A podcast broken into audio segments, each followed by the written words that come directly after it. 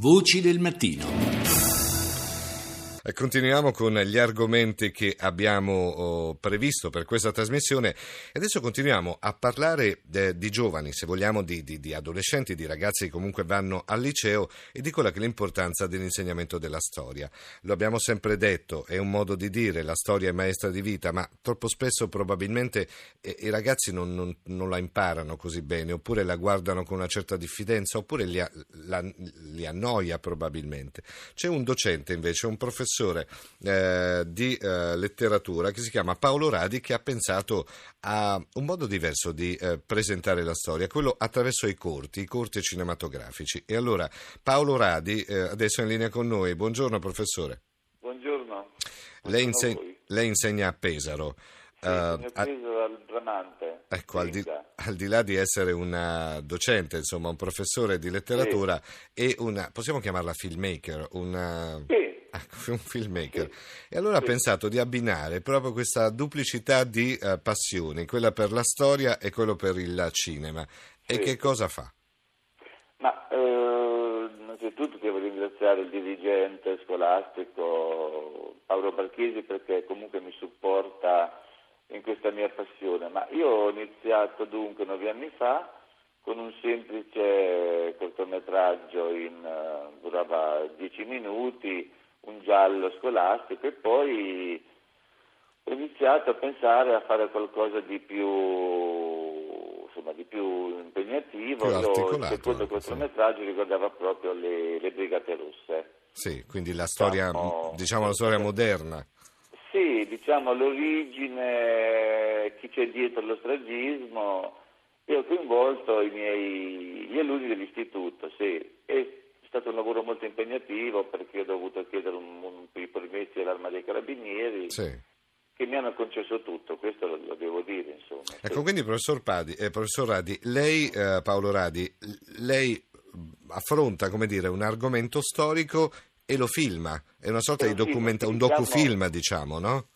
Sì, diciamo che sono delle fiction dove però sì. ho utilizzato, ho avuto la possibilità di, di, utilizzare sia dei carabinieri veri ma soprattutto gli alunni. Sì, sì, gli alunni che alcuni erano vestiti da, da poliziotto sì. da carabiniere e, e, altri invece rappresentavano i terroristi. Insomma. Questo permette, come dire, una duplicità, no? sia per chi sì. si immedesima nella storia, un ragazzo e quindi comunque spinto a capire anche il periodo storico che, di cui si sta parlando, però poi sì. ancora più importante quando questo documentario viene proiettato all'interno della scuola perché comunque il racconto è diverso, probabilmente siamo anche tutti più abituati a capire il mondo per immagini, quindi è anche questo il, il, la chiave di volta volta, no? magari è meno, meno, noiosa, tra virgolette, di eh, la storia raccontata su un film piuttosto che su un libro, per i ragazzi sì, in modo particolare.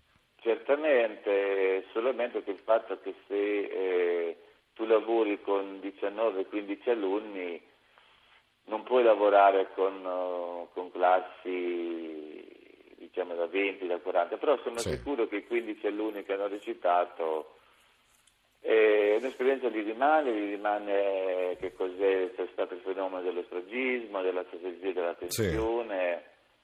Quindi, argomenti che in genere a scuola vengono affrontati male. Insomma, gli anni Oppure... 70 in Italia, però lei ha affrontato anche un altro frammento storico estremamente importante che è la, la, la, El Alamein, la battaglia di El Alamein. E credo... La battaglia siete, sì, siete... la battaglia di Alamein era stata inserita sia come singolo documentario che mh, in un documentario che ho fatto sulla storia della Brigata Folgore. Sì. E, beh, certo, nei libri di storia la battaglia di Alamein li dedicano cinque righe, ecco, non, non, di più. Mm. Purtroppo i libri di storia del Novecento sono molto carenti, mm. affrontano gli argomenti in maniera... Superficiali, anche perché a scuola abbiamo due ore di storia. Eh sì, forse, forse, anche poca, penso, no? È, è poca e non, non, non, permette, non permette diciamo, di affrontarla in maniera, in maniera seria. Mm. E poi ho anche ricordato le missioni ibriche in Somalia, insomma. Certo. quello proprio come documentario. Ecco, la missione libici in Somalia nei libri di storia di oggi non viene neanche menzionata. Mi faccia capire, professore, per girare ad esempio Mm. El Alamein, siete andati direttamente a El Alamein in Egitto? No, no, no, Ah, per girare l'Amen mi sono avvalso, tra l'altro sono due lavori distinti, sono avvalso di un testimone sì, che ha raccontato proprio dall'inizio, da quando lui è stato paracadutista fino alla guerra alla prigionia. Poi è stato inserito nel documentario su- sulla storia della Brigata Fulgro. Diciamo Sì. che El Alamein eh, mi sono avvalso, ho consultato molti- molte fotografie, le ho inserite, Sì, sì, ma la testimonianza del, del fol- così lo chiamo del folgorino Tiglio Rognoli è, beh, è sufficiente ed effettivamente se uno ci riflette quindi in questo caso si è avvalso della testimonianza diretta Sì. di una persona, anche se di poi... persona.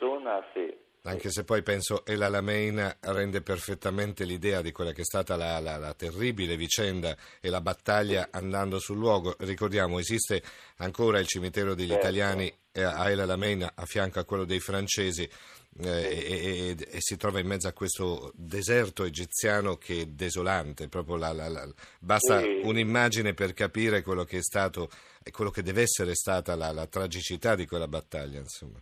Sì, mh, poi tra l'altro il, eh, reduce che è morto dopo, finito poco le riprese ha raccontato alcuni episodi della prigionia che non, ma non sono presenti neanche nei libri, ecco. Certo. Beh, questo ci Eh. porta però, e ci è piaciuto parlarne, professor Paolo Radi, proprio perché eh, ci piace anche dare questi piccoli stimoli. Impariamo a guardare alla storia recente e passata, perché la Sì. storia comunque ha sempre qualcosa da dirci e solo se la conosciamo bene riusciamo a non fare gli stessi errori. È una banalità, lo so quello che sto dicendo. Ma, Però è eh, importante ribadirlo, in tempi come i nostri dove si fanno gli stessi errori di eh, 60, 70, 80 anni fa, meglio ricordarlo ogni tanto. Grazie a Paolo Radi, docente di letteratura, Grazie, grazie a voi. per essere stato con noi. Buona giornata, professore.